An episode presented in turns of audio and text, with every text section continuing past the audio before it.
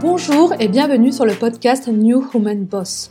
Je suis Fatima et je vous invite chaque semaine à découvrir le portrait d'une femme entrepreneur. L'objectif, mettre en lumière des rôles modèles de femmes et parler business, stratégie produit et digital afin de vous faire bénéficier de leurs conseils et vous aider à avancer dans votre projet. Et en plus de recevoir chaque semaine une invitée pour parler business, je vous invite à progresser, à apprendre avec une experte dans son domaine qui viendra sur plusieurs épisodes hors série apporter son expertise. Les expertes sont des épisodes plus courts pour que vous ayez le temps d'écouter, d'apprendre et de mettre en pratique. La semaine dernière, nous avons échangé avec Coralie sur le pourquoi il était intéressant de se lancer et de se positionner sur Pinterest pour apporter plus de trafic à son site.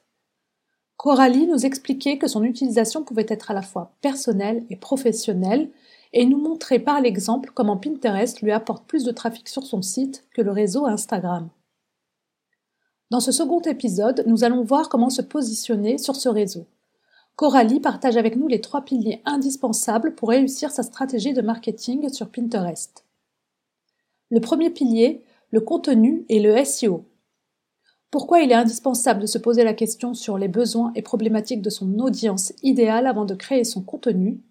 Et qui dit contenu dit mots-clés pour être référencé sur Pinterest. Coralie nous explique comment se référencer sur les réseaux pour se positionner dans les premiers sur les recherches concernant votre thématique.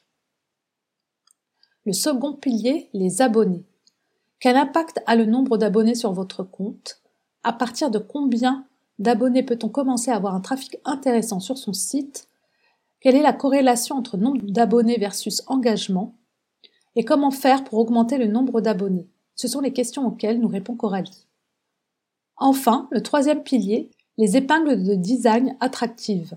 Comment sortir du lot avec des graphismes qui retiennent l'attention des internautes et l'importance du copywriting sur nos épingles. Ce sont les sujets de ce troisième pilier. Pour rappel, Coralie est freelance pour les marques de cosmétiques bio, en community management et rédaction, et elle est la fondatrice de Citron Rose. Elle accompagne et forme les entreprises et les entrepreneurs qui souhaitent se positionner sur Pinterest. Merci à elle d'avoir pris le temps de partager ses conseils et astuces pour briller sur Pinterest. Et c'est parti pour ce deuxième épisode avec Coralie qui va vous guider dans le lancement et la réussite de votre compte. Mais avant de laisser place à Coralie, je vais vous demander de prendre une toute petite minute pour noter et commenter le podcast sur iTunes ou sur votre plateforme préférée. Cela m'aide énormément. Et enfin, n'hésitez pas à vous abonner à la newsletter sur le site de newwomenboss.fr. Je vous souhaite une très belle écoute. Bonjour Coralie. Bonjour Fatima. Ravie de te retrouver pour ce deuxième épisode. Yes, ravie aussi. On va parler cette fois-ci de comment se positionner sur Pinterest. Je rappelle juste que dans le premier épisode, on a vu le pourquoi. C'était intéressant. C'est même important de se mettre sur Pinterest. Et puis, on a vu que ce n'était pas dédié seulement à des grosses thématiques comme la mode, la beauté ou la cuisine, et qu'on pouvait mêler pro et perso, et que ça pouvait être très intéressant quand on est un blog de contenu ou même quand on a un podcast, et que c'était des thématiques qui étaient également très plébiscitées sur Pinterest. Et donc, aujourd'hui, on va voir comment on peut monter, par exemple, sur ces thématiques pour faire sa place sur ce réseau. Donc, je vais te laisser commencer justement sur la partie contenu et SEO. Yes, donc là, c'est vrai que dans cet épisode, on va voir un petit peu plus la partie pratique. On va mettre les mains un peu dans le cambouis, comme j'aime le dire. Et c'est vrai que pour avoir des bons résultats sur Pinterest, c'est comme toute plateforme, il faut un peu s'adapter à cette plateforme, à ses codes, au format, etc. Et à sa façon, à sa façon d'être, quoi. Et donc, comme je le disais, Pinterest, c'est un moteur de recherche. Donc, quand on dit moteur de recherche, en général, on pense aux mots-clés, au référencement, à l'algorithme, etc. Donc, sur Pinterest, il va y avoir 3 gros piliers auxquels faire attention et sur lesquels se renseigner pour vraiment essayer de bien faire les choses et d'avoir des résultats. C'est ça le plus important. Ces 3 piliers, ça va être le contenu et le SEO. Je les mets ensemble parce que c'est vrai que l'un ne va pas sans l'autre. Donc, on va dire contenu/SEO. Le deuxième pilier, ça va être les abonnés sur Pinterest. Et le troisième pilier, les épingles. Alors, on commence du coup avec le premier pilier. Pour avoir des résultats sur Pinterest. Donc, c'est vrai que je partageais dans l'autre épisode le fait que j'avais entre 700 et 1000 visites provenant de Pinterest. C'est pas d'un coup de baguette magique, c'est pas parce que moi j'avais envie d'avoir du trafic et que voilà, j'ai juste publié mes articles et ça a fait son petit bonhomme de chemin. C'est que je me suis d'abord posé la question, quels sont les besoins ? Quelles sont les problématiques de mon audience idéale ? Moi, du coup, c'est vrai que je crée du contenu autour du marketing de contenu, de Pinterest, d'Instagram, des réseaux sociaux. En gros, le marketing digital de manière générale. Et ma cible, ce sont les entrepreneurs. Et du coup, c'est vrai que je vais, avant de créer un contenu, me demander est-ce que c'est un besoin de mon audience idéale? Est-ce que c'est une question que la personne se pose? Est-ce que c'est une problématique, un point de douleur? Ou alors, de manière générale, est-ce que je peux lui apporter des conseils par rapport à la thématique X ou Y? Donc déjà, ça, c'est vraiment le socle, finalement, de la création de contenu, de la stratégie de contenu. Connaître les intentions de son personnage. C'est super important. Je le dis à chaque fois. Ouais, c'est clair. Sinon, on va un petit peu, on navigue un peu. Voilà, exactement. C'est ça. Je suis totalement d'accord. Après, on peut quand même créer des contenus sans trop réfléchir, des contenus un petit peu plus peut-être partage perso, un peu plus storytelling, interview, etc. Après, faut voir sur quelle plateforme c'est adapté. Sur un épisode de podcast, je pense que c'est hyper adapté, tu vois.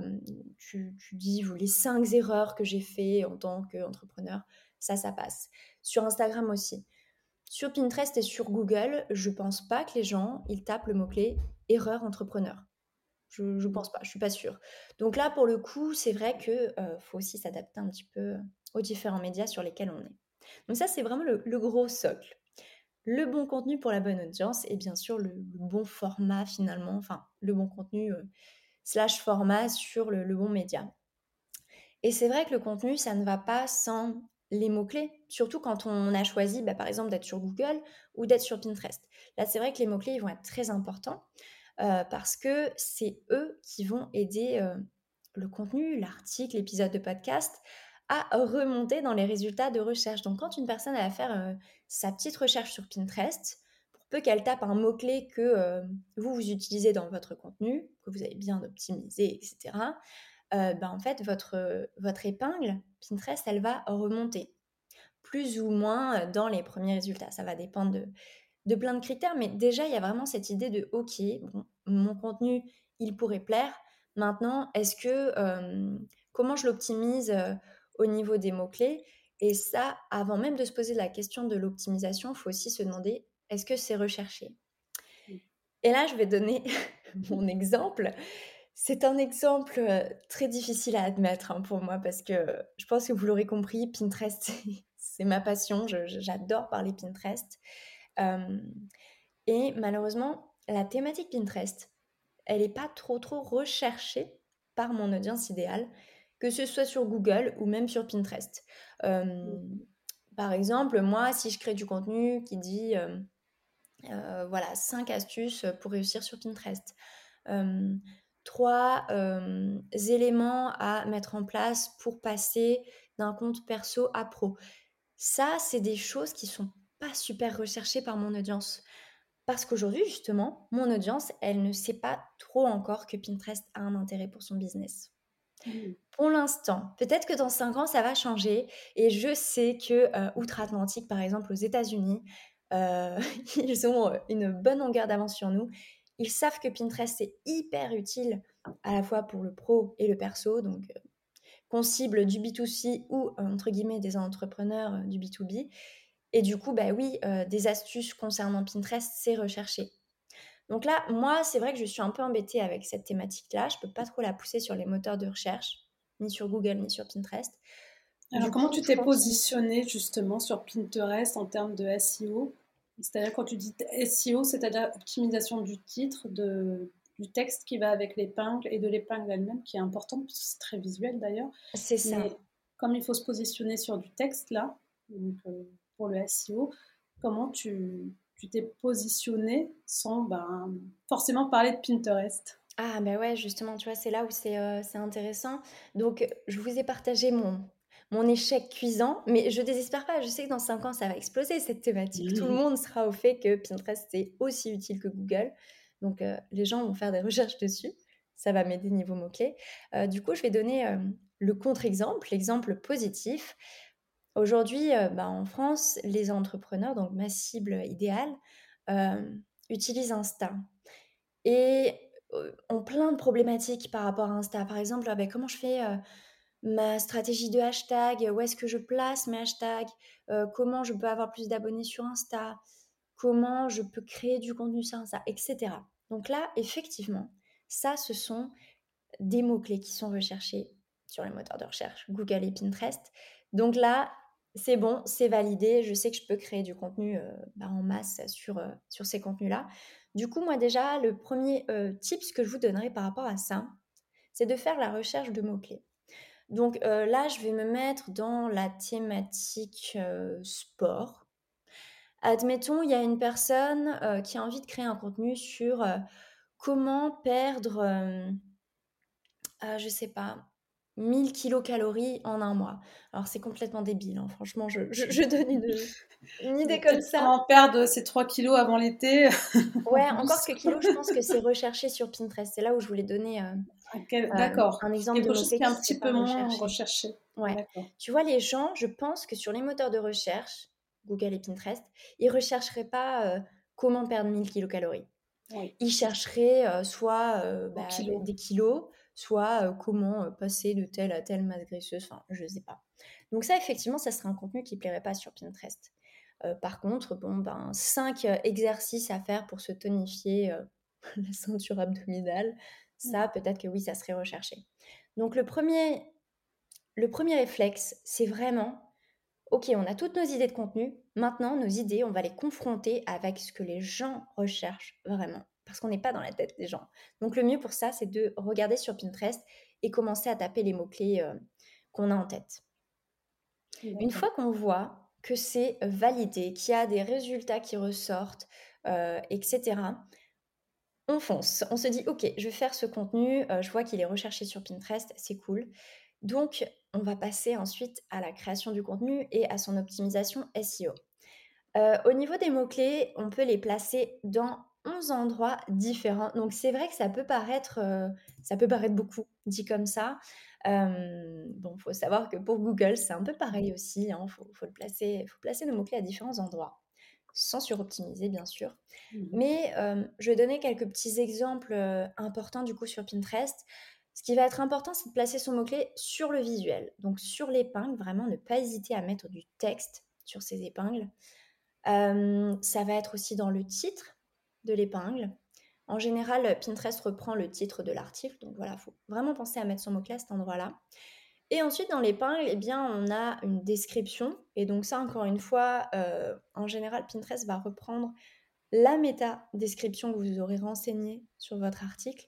Donc là, encore une fois, on place son mot-clé à cet endroit-là. Un autre endroit important, c'est le titre des tableaux. Ça, les tableaux, si vous n'êtes pas trop familier avec Pinterest, c'est une façon de catégoriser vos contenus.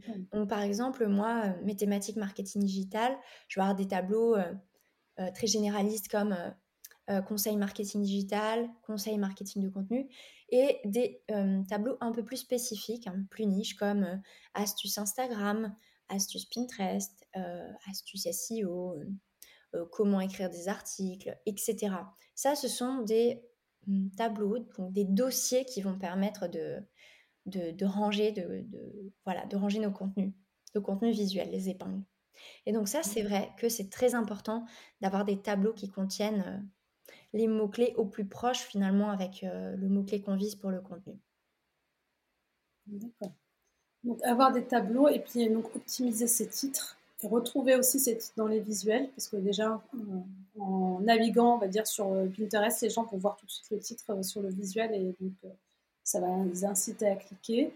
Et puis le titre, c'est important, et le contenu aussi, pour que si on tape dans la barre de recherche sur Pinterest, ces mots-clés, qu'on puisse en remonter dessus. complètement.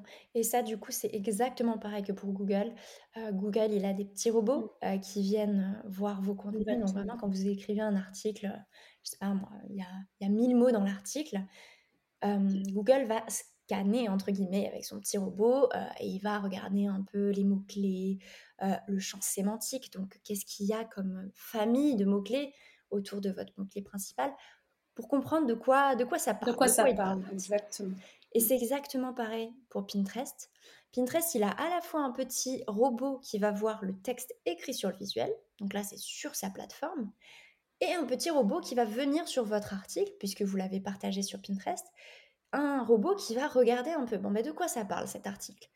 Quel est le mot-clé qui est le plus utilisé, qui est utilisé dans le titre ? Donc, on comprend vraiment quelle est la thématique de l'article, le sujet de l'article, et un peu les mots-clés autour, finalement. Donc, les mots-clés de la même famille, si on peut dire. Donc ça, effectivement, c'est hyper important aussi d'avoir son mot-clé dans le contenu. D'accord, quand tu dis le contenu, effectivement, c'est ce qu'on met dans la champ un peu description sur Pinterest.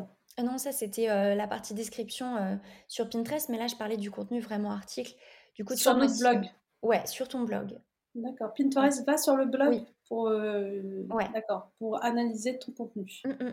D'accord. Il va regarder l'URL, donc l'adresse de l'article, le https/. Ouais. Il va regarder quels mots-clés sont dedans. Il va regarder dans le contenu quel est le mot-clé dans le titre, dans les sous-titres, donc on appelle les H2, les H3. Ouais, les niveaux de... Et tous les paragraphes. Voilà, il va regarder un peu tous les mots-clés qu'il y a là-dedans. D'accord, très bien. Directement sur le blog, directement, un peu comme Google en fait. Mais complètement. Et un autre endroit où c'est important de mettre son mot-clé, et encore une fois, c'est pareil pour Google, c'est qu'avant de charger vos visuels, vos épingles Pinterest, par exemple, dans votre article, faites bien attention à les nommer avec les mots-clés que vous visez. Parce que ça aussi, du coup, vu que ça va être un visuel que vous allez partager sur Pinterest, bah lui, il va avoir encore une fois un emplacement du mot-clé et ça va renforcer finalement tout le poids SEO qu'il y a autour de votre... Totalement. Non, c'est très important de bien nommer son image derrière parce que ça remonte aussi sur Google Images. Donc, c'est non négligeable. Ouais. Et du coup, c'est vrai que c'est bien, c'est que ça fait, entre guillemets, un peu... d'une pierre deux coups. C'est vrai que si on se dit on privilégie plutôt Pinterest ou Google ou l'inverse, c'est vrai que les petites optimisations qu'on fait pour l'un peuvent servir aussi à l'autre. Il y a quand même pas mal de similitudes.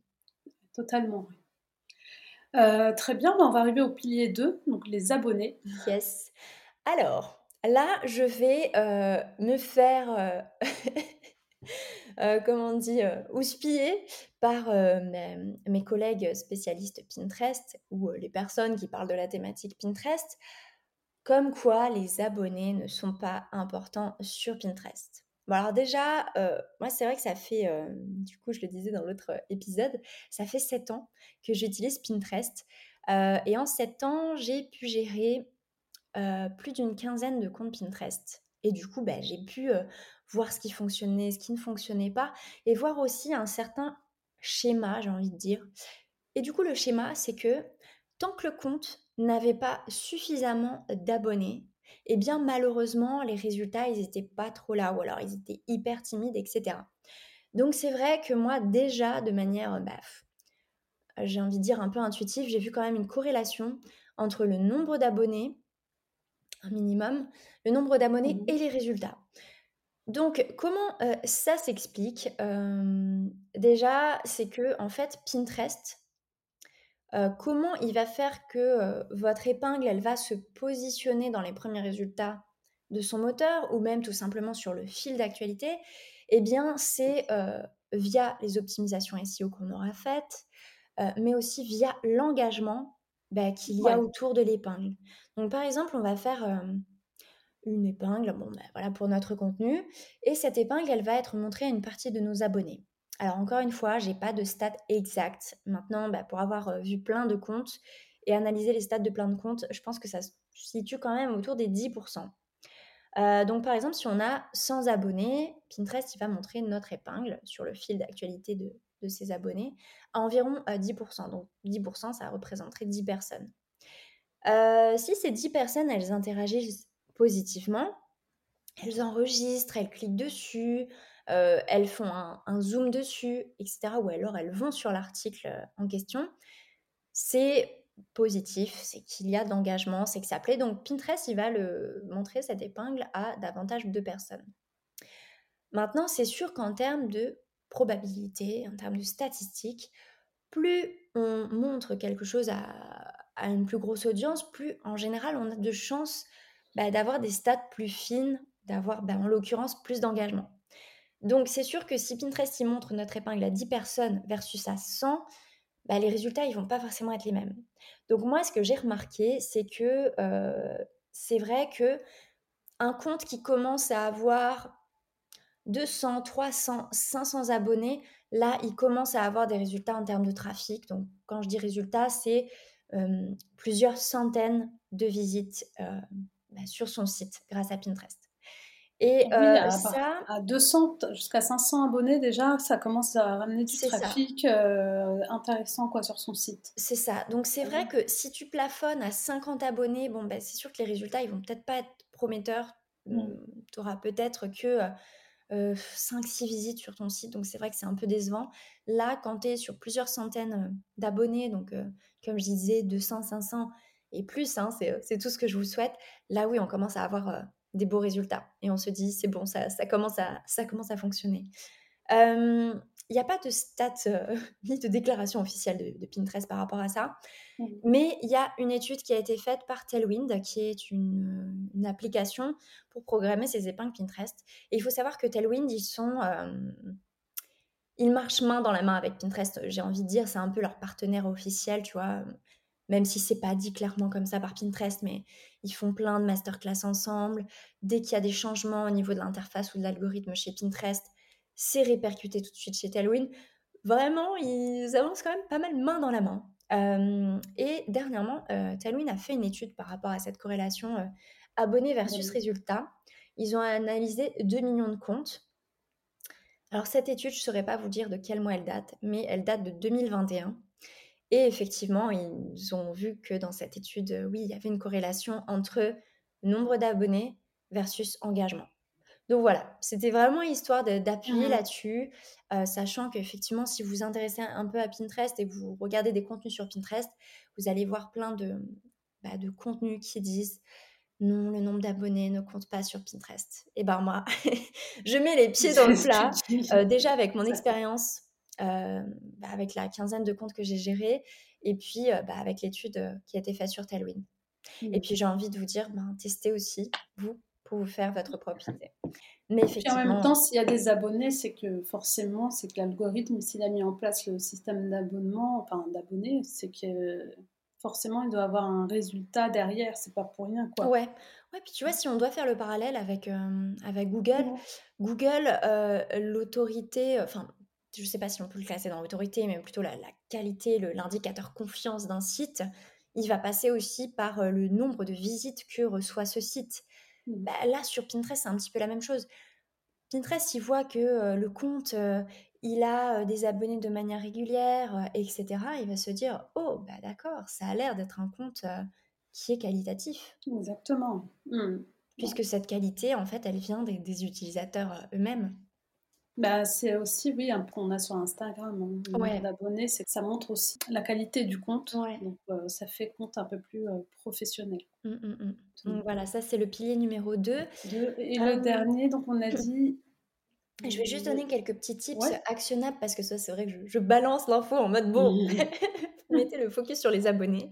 Maintenant, on se dit, OK, mais comment je fais pour avoir des abonnés sur Pinterest ? C'est ça. Alors, selon moi... Si je devais vous donner 2 astuces par rapport à ça, c'est créer le bon contenu, surfer un peu sur les tendances. Vous voyez qu'il y a des mots-clés qui sont pas mal recherchés. En fait, quand vous faites une recherche dans la barre Pinterest, vous voyez qu'il y a plein d'autres résultats par rapport à ce morceau de mots-clés. Là, oui, c'est quelque chose qui est très recherché. Surfer sur la vague via vos contenus et essayez de créer un maximum de contenu qui plaît à votre audience. Déjà, ça va passer par là. Et c'est comme sur Insta. Moi, la dernière fois, je me suis abonnée en 1/10 de seconde à un compte Insta. Et après coup, je me suis dit, qu'est-ce qui a fait que je me suis abonnée ? Est-ce que c'est le feed qui était joli, etc. Est-ce que c'est le contenu ? Et aujourd'hui, c'est vrai que je ne m'abonne plus parce qu'un feed est joli, enfin, ça ne me sert à rien. Je me suis abonnée parce que oui, je trouvais le feed joli, mais je me suis surtout abonnée parce que le contenu m'avait l'air d'être très intéressant pour moi et voilà, pour ce que j'apprécie à titre perso ou pro. Et sur Pinterest, c'est pareil. Donc voilà, gros focus, le contenu. Et le deuxième focus, c'est que quand on débute ou quand on a envie de pousser un petit peu une plateforme sur laquelle on vient d'arriver, par exemple, quand on lance un podcast, les gens, ils vont pas arriver sur notre podcast par magie, c'est parce qu'on va en parler. Donc, n'hésitez pas à parler de votre compte Pinterest, à mettre un lien vers votre compte Pinterest à travers vos articles, à travers vos newsletters, à travers vos stories Insta. Maintenant, on a tous le droit au clic dans les stories. Ouais. Donc, n'hésitez pas à en parler vraiment. Et bien sûr, si vous avez un site, j'ai envie de dire une petite icône Pinterest tout en haut du site, ce qu'on appelle le header, et une icône Pinterest tout en bas, c'est le footer. Donc, on met les pleins phares sur son compte. Et puis, ça se fera petit à petit, hein, le reste. Mais voilà les deux gros focus pour avoir plus d'abonnés. D'accord, très bien. Très bien. Et donc, le dernier pilier sur lequel tu voulais parler, donc, c'est les épingles de design attractif. Alors, qu'est-ce que c'est ? Comme c'est un moteur de recherche visuelle, c'est vrai que les personnes, déjà, les personnes qui utilisent Pinterest, elles ont pris leurs petites habitudes. Il y a des schémas d'épingles qui vont plus attirer leur œil que d'autres. Et puis, j'ai envie de dire, il y a aussi quelques petites astuces en plus pour sortir du lot. C'est comme sur Insta, quand on scrolle notre feed, il y a plein de contenus visuels. Et il y en a certains sur lesquels on s'arrête, parce que tout de suite, ça a attiré notre attention. Et d'autres, malheureusement, on continue de scroller parce que ça ne nous a pas attrapé visuellement et ça ne nous a pas attrapé l'attention. Donc là, vraiment, sur Pinterest, il va falloir jouer sur ce côté attention. C'est important, hein, on n'est pas les seuls à créer du contenu. Sinon, c'est vrai que ça serait sympa, mais on n'est pas les seuls. Il y a des règles pour faire un bon visuel alors qu'il donne envie d'être cliqué. Ouais, alors déjà, il faut respecter le format préconisé par Pinterest. Sur Insta, on est sur un format 1080 par 1080. On peut même être sur un format un petit peu plus grand. Alors, j'ai plus les spécificités en tête. Mais ce que je veux dire par là, c'est que effectivement, il y a des spécificités en termes de taille. Sur Pinterest, le format, c'est du 1000 par 1500 pixels. Et si vous n'avez pas envie de vous embêter, j'imagine que vous connaissez Canva. Et du coup, Canva, ce qui est très pratique, c'est qu'il est plutôt à la page sur les formats, que ce soit les formats Insta, les formats Story, Insta, les formats Pinterest, les épingles classiques, les épingles idées. Et du coup, il est à la page en termes de dimensions.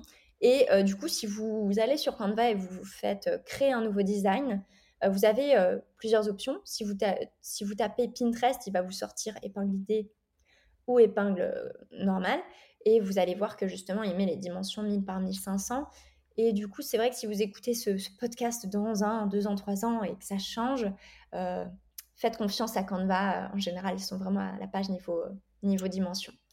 Donc voilà, actuellement, les dimensions, c'est du 1000 par 1500. Déjà, ça, c'est vraiment la grosse base. Ensuite, moi, ce que je conseille, c'est de créer des épingles avec un fond visuel.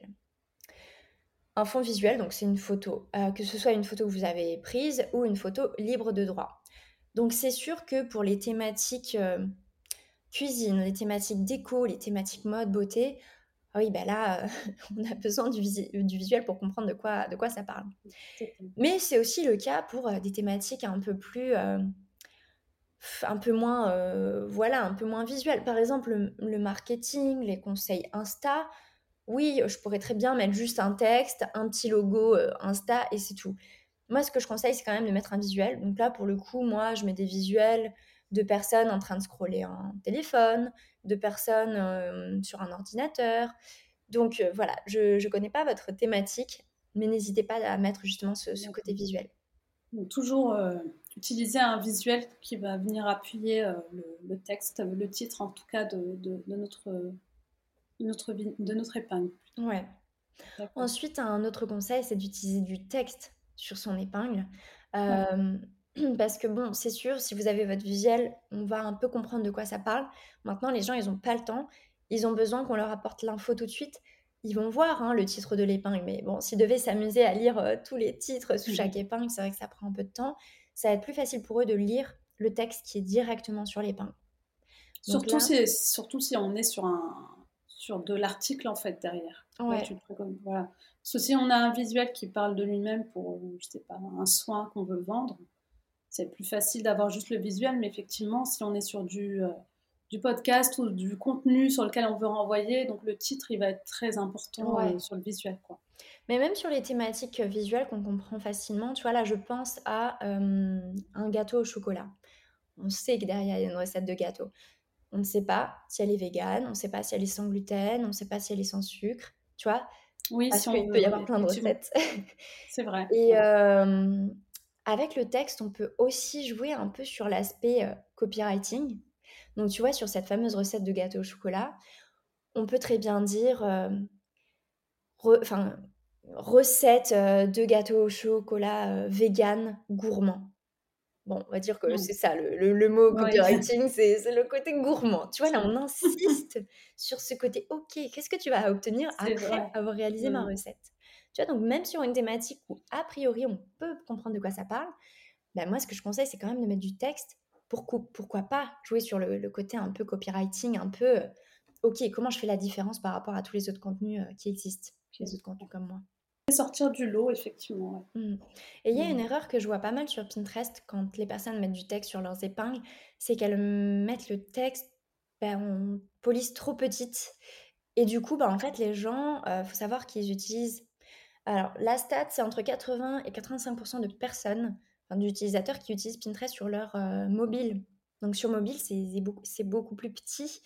Donc effectivement, le texte, il est trop petit. On scrolle et on ne s'arrête pas sur le visuel.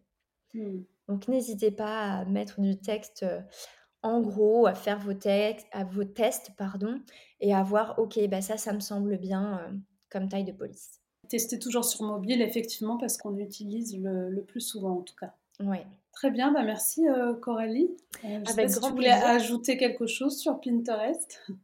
Là, c'est vrai que pour résumer, donc on avait les trois piliers, contenu SEO, abonné, épingle. Ce que j'ajouterais, c'est de surfer un peu sur les fonctionnalités qui sont privilégiées par les plateformes que vous utilisez. Alors, je dis ça, je ne suis pas un bon exemple. Je sais que Insta met le focus sur les Reels et moi, j'ai un peu du mal à en faire. En termes d'organisation, etc. Enfin bref, je me trouve des excuses. Il y a un format qui plaît beaucoup, beaucoup sur Pinterest et qui est beaucoup mis en avant par la plateforme, c'est le format épingle idée. J'en parlais dans le premier épisode. N'hésitez pas. Alors, c'est pas aussi compliqué que les Reels, hein. Vous n'avez pas besoin de danser, vous n'avez pas besoin d'utiliser une certaine trame comme les Reels. On sent que je suis désespérée avec ce format. Hein. Voilà, c'est quand même beaucoup plus simple. Le format épingle idée, ça ressemble un peu au carousel Insta. Par exemple, si j'ai... ma recette de gâteau, là. On va dire, j'ai fait un carousel Insta, réaliser son gâteau au chocolat en 3 étapes. Bon, j'ai ma première page, j'ai l'étape 1, l'étape 2, l'étape 3 et la dernière page un peu qui conclut ou qui incite à s'abonner. Tiens, ça, c'est aussi une astuce pour avoir plus d'abonnés sur Pinterest. C'est pourquoi pas mettre sur la dernière slide abonnez-vous pour plus de recettes. Donc, peu importe la thématique dans laquelle vous êtes, ça peut être une bonne façon. Et du coup, effectivement, en termes d'épingle idée, ça va être la même chose. C'est vraiment se dérouler finalement sur une épingle. Donc, page 1, page 2, page 3, page 4, page 5, page 6, etc. Un début, une fin et tout le milieu, c'est le déroulé. Voilà mon dernier tips. Ça, c'est ton dernier tips. Merci beaucoup Coralie. Si on veut te retrouver, on peut me retrouver sur Insta, sur lecitronrose.fr et puis sur mon site du même nom, lecitronrose.fr. Et sur Pinterest, évidemment. Juste pour rappel, donc tu proposes justement des formations Pinterest pour celles qui veulent apprendre à mieux l'utiliser, pour en tout cas gagner en visibilité. Yes. C'est intéressant, donc on peut aller consulter ton site lecitronrose.fr.